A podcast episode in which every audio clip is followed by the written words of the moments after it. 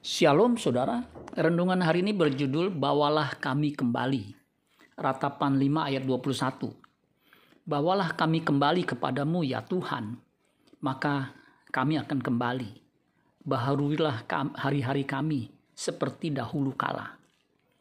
Nabi Yeremia sang penulis kitab ratapan mengerang, Bawalah kami kembali kepadamu Yeremia, si nabi peratap mengatakan bahwa bangsanya akan kembali kepada Tuhan jika Tuhan yang membawa mereka kembali dari pembuangan.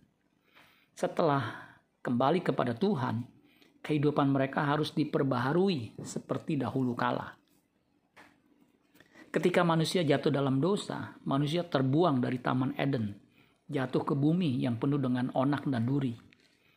Tuhan Yesus datang dan membawa kita kepada Allah Bapa sehingga hubungan kita dipulihkan. Tidak berhenti sampai di situ. Kita harus mengalami pembaharuan budi sehingga memiliki pikiran dan perasaan seperti yang dimiliki Kristus.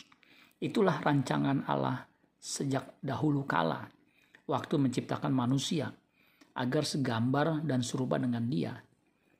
Keselamatan sesungguhnya adalah manusia dipulihkan hubungannya dengan Allah, lalu memiliki karakter ilahi. Hanya orang yang memiliki karakter ilahi yang bisa berhubungan harmonis dengan Allah Bapa. Amin buat firman Tuhan. Tuhan Yesus memberkati. Sola Gracia.